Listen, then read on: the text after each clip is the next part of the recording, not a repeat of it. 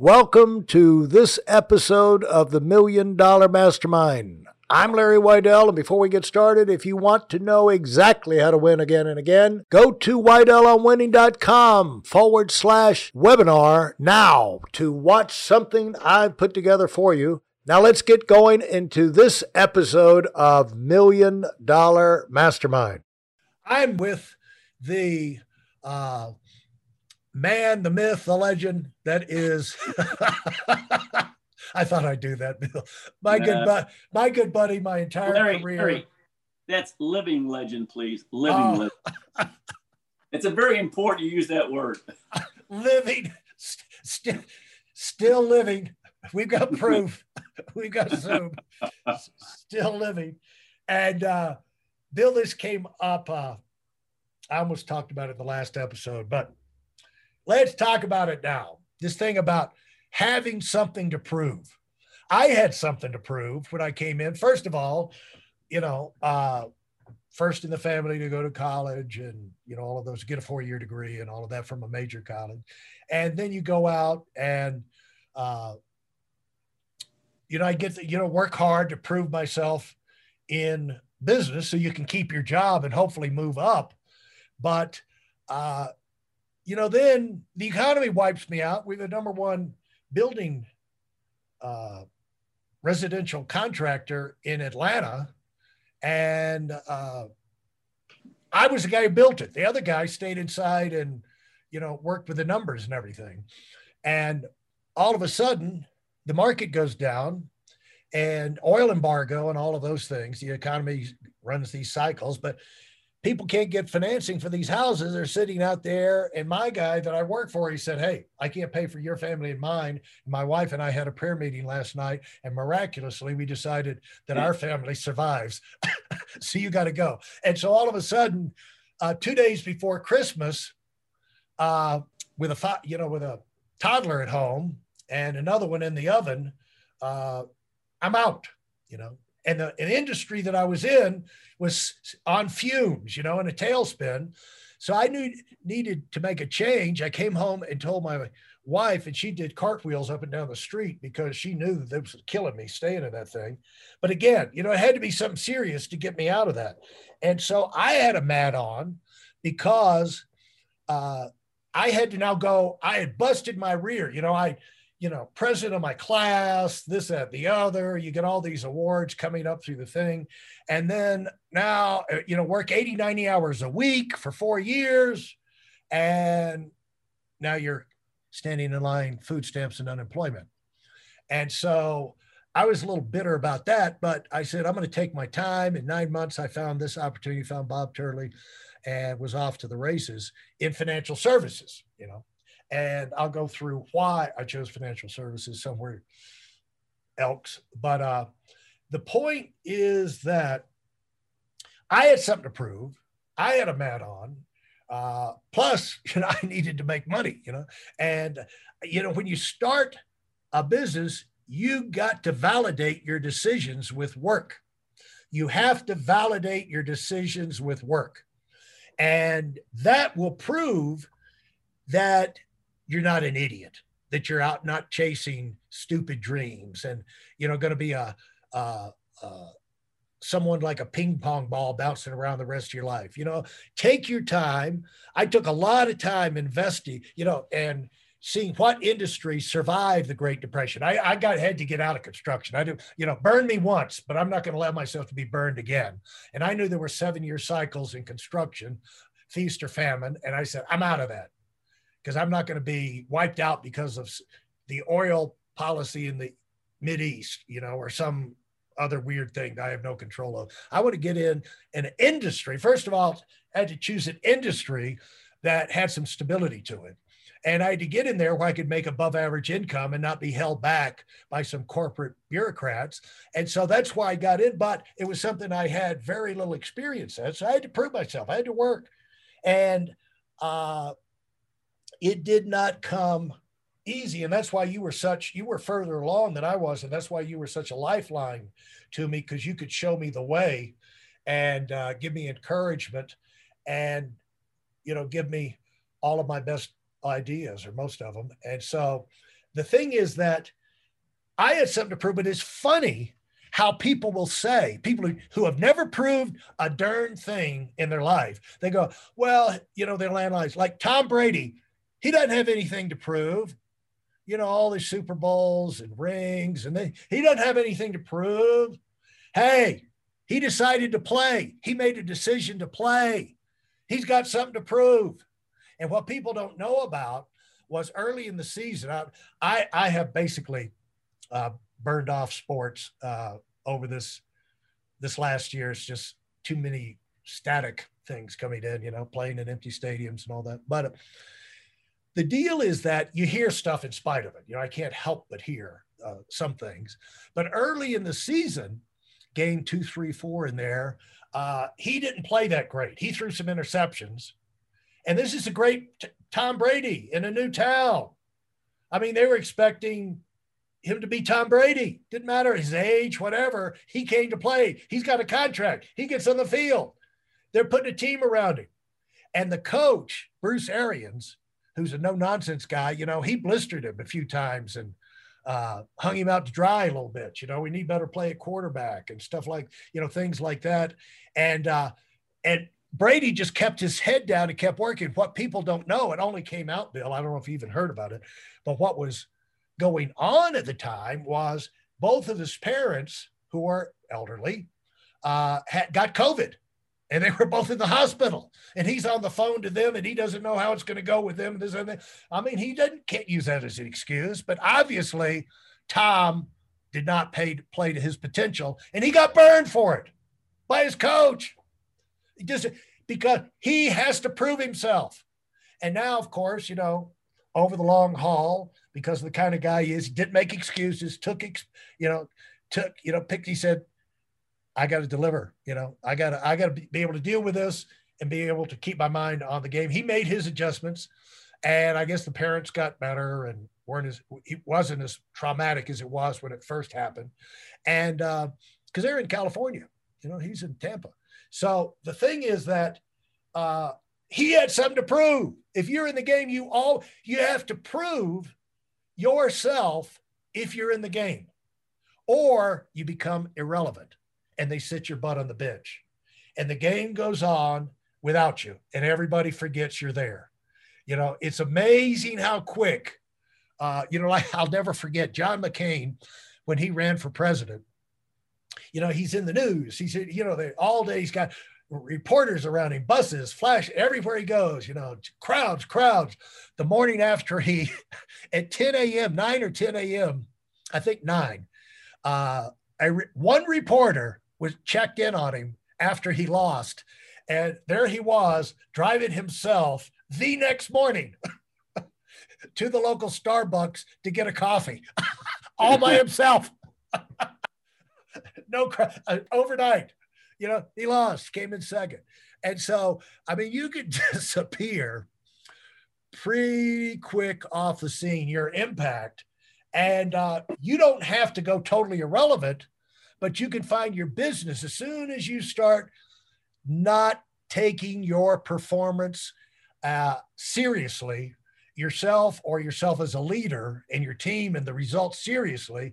And as soon as you stop pressing for growth, innovating, improving, challenging people, setting new goals, breaking new records. Uh, you're toast. You know what? Uh, Elon Musk, you know, they, they, someone, they tweeted, Hey, hey, you're the richest man in the world now. This is like 10 days ago or last week. You know, your value of Tesla went up. I just calculated. You're now the richest man in the world. You know, they sent him a message. He said, so he texted back, wow. He said, really? I hadn't thought about that. He said, and then that was one text. And the next text was, oh, well, back to work. yeah. Because he, he knows that stock could crater in a minute, you know? And so uh, we always, it, we need to accept it.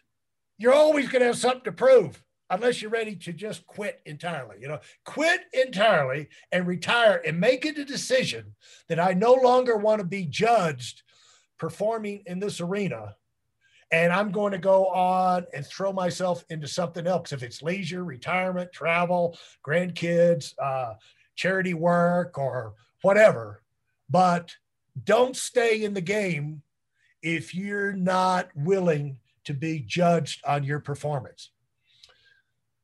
You know, Larry, um, people don't realize that Tom Brady couldn't even get couldn't start at Michigan. There was a guy ahead right. of him, and so and then he comes out. He was a sixth round draft pick. You can't get any lower than that. And so, what you see with Tom Brady, he had something to prove, and has been trying to prove it for 20 years because he knows what it feels like to be a nobody, to not be. They, they, they, they didn't he, he was rejected. And there's a thing that a lot of people struggle with, Larry. It's called the curse of early success. And like the old adage, that people say, well, if at first you don't succeed, maybe you're a loser. And we tend to uh, say quick, easy, fast success means you're a winner. Long, drawn out, working hard uh, means uh, you're a loser or you're an also ran. And again, failing forward, as John Maxwell had that book, Failing Forward, everybody thinks that successful people didn't have to go through what they had to go through. Ross Perot said, the failure of a lot of people is they thinking that the successful people didn't have to go through what they went through. He said the successful people went through what the failures did 25 times. Yeah, right. And so we tend to think it's quick, easy, fast. And there's a curse out there for people that think one of the uh, things in our business, the arrogance of people that say, I can understand Larry having to do it, that not me. I was Mr. Everything. I was president. I got straight A's. I got 1600 on my SAT score. People don't want to have to go out there and prove themselves. That's why most people that are very, very successful early on, they level off quickly because they don't know how to get to new levels because it came too easy for them. So, in fact, you were talking about uh, uh, Elon Musk asked uh, J. Paul Getty, how much is enough? And of course, a lot of pastors love to jump on this one when he said, $1 more than I'm, what I'm making now how much is enough? How much is there ever enough for you? Here's the point, Larry. People in their arrogance say, you should not want out of life more than what I want. And if you want to make more money than I'm making, shame on you. It's like this there's people on this call that have chosen to have two children. And I'm saying to them, well, you aren't, isn't one enough? Isn't one child enough in this world and everybody is hungry? Or, Larry, you got a two bedroom house. Isn't one enough? Who are you to tell me how many children to have? Who are you to tell me how many bedrooms to have? Who are you to tell me how much money I should make? In their arrogance, they want to bring everybody down. Right. And they set their, they set their bar so low that so they don't ever have to achieve. So they justify their lack of success because they had early success real quick and they can't keep it up. Hey, listen, there's a lot of information online, but there aren't a lot of people who've actually done something. In my case, I've actually built a successful business that's accrued over $5 billion in assets under management and has done well even during trying times. Now, if you want to know exactly how I've done this, go to weidelonwinning.com forward slash webinar now. I've compressed a decade of learning into five short weeks just for those of you who want to give yourself an incredible advantage and are tired of waiting and watching others move up. And the thing is, most of the media, uh, no offense, guys, but most of the media is made up of people that just write about stuff. They don't do stuff. They never and did anything. Never so, did anything. So the stuff that is most of the stuff that's reported and written is going to be from the never did anything point of view. I would say lo- I would say loser, but I'm sure you know they've got a lot of great things going for them. But it's never had the responsibility, never hung it out, and really have no clue what they're talking about. But they're out there analyzing and criticizing and making these pronouncements. And you that's one of the things you got to realize, uh, folks, you're listening to this. People are not going to understand you. And there is a, a side of life that are going for greatness, but there's a side of life that's the rest rest of the world is going to try to slow you down. Now there's some they're bad motivation because they're lazy and they don't want you to make them look bad. Some of it is misplaced concern. Bill, Bill, why are you punishing yourself? Why are you putting yourself and your family and Carol and the boys through this and your daughter? Why, Bill? You know, it's just like, hey, you know, it's the thing is like, when is it enough? Uh, you know, they don't understand what goes up. It's not what goes up can come down. No, what goes up will, will come, down. come down. Will come down. Is coming down unless right. unless you don't let it. You know, you do make a massive effort. And that's why you run through the finish line, not to the finish line. Because when you run through the to the finish line, you like, I did it. And the main thing is you just want to rest and recover and catch my breath and this, that, and the other. And you're not thinking past that. But you you got to think past the finish line as you finish because to keep your eyes up you know, it's the old story in the Bible of Gideon and how they whittled down, uh, you know, they had the battle against the enemy and he sent, you know, the word throughout the land for, for, for men to come fight. And they had like 30,000 people. And uh, God said, you know, put them through some tests. But the last one was send them down to the uh, creek to water. drink water. and some of guys just threw their head down in the water would just you know drink drink drink lapping drink, like a dog yeah. Lapping like a dog.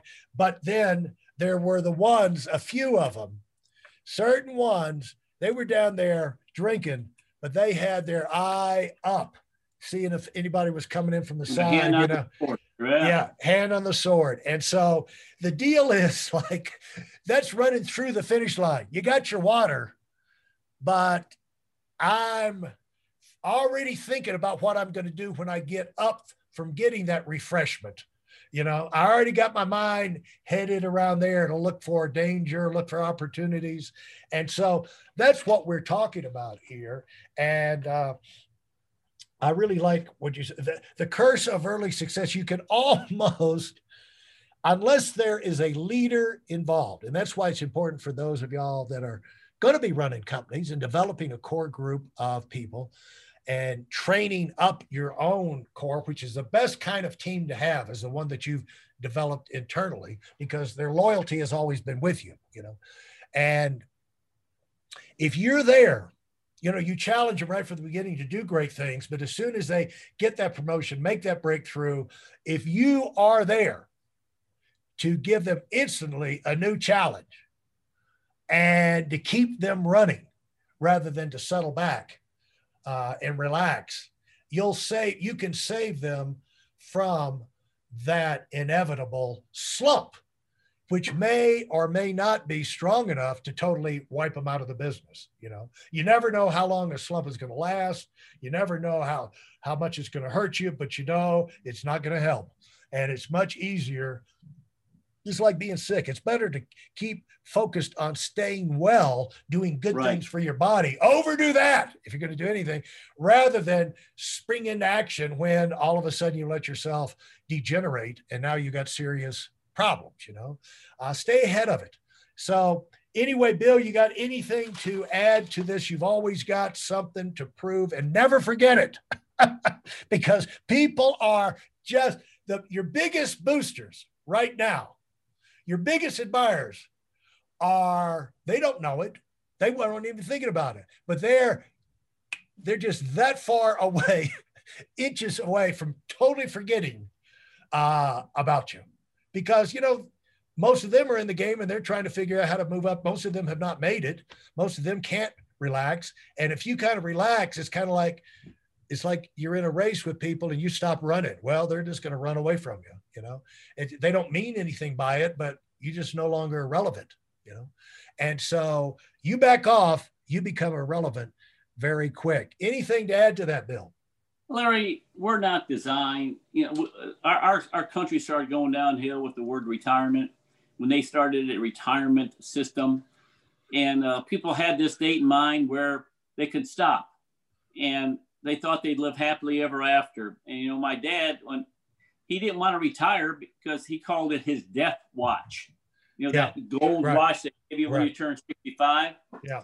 And they start deteriorating quickly because unless you're on your path to something better, that's why an author by name of uh, Rabbi Daniel Lapin said, there's no word in the Bible for retirement because it's over. You stop serving, you stop serving God, you stop serving the people.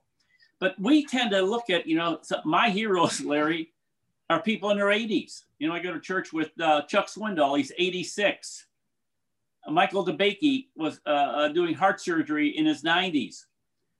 And who are your heroes? The guy that retires at age 65 and fishes all day and plays golf and is bored to tears? I don't want to be that kind of person. I don't want to sit back and think that I'll be happily ever after if I don't have to do anything, be someplace, do something, accomplish. Larry, you cannot not do what you're doing. Right. You know, exactly. Jeremiah, he talks about my bones would, my bones are on fire, and and I must, I cannot not let it out. Right. See, that's when you're going to live a long, happy life. Because why? You're always in a pursuit of a better version of Larry Weidel, the best version. And you can't stop thinking if I stop, the best version of myself will happen. It doesn't happen. Absolutely fantastic. Uh, thank you, Bill. Uh, look forward to doing it again. Thank you. If you enjoyed what you've heard and are dead serious about finding out for yourself exactly how this works in the real world, I've taken the most valuable business lessons I've learned over 40 years and put them into something for you to watch. Go to weidelonwinning.com forward slash webinar now in order to move up as fast as possible. I'm Larry Weidel, and I run the Million Dollar Mastermind. Go, go, go.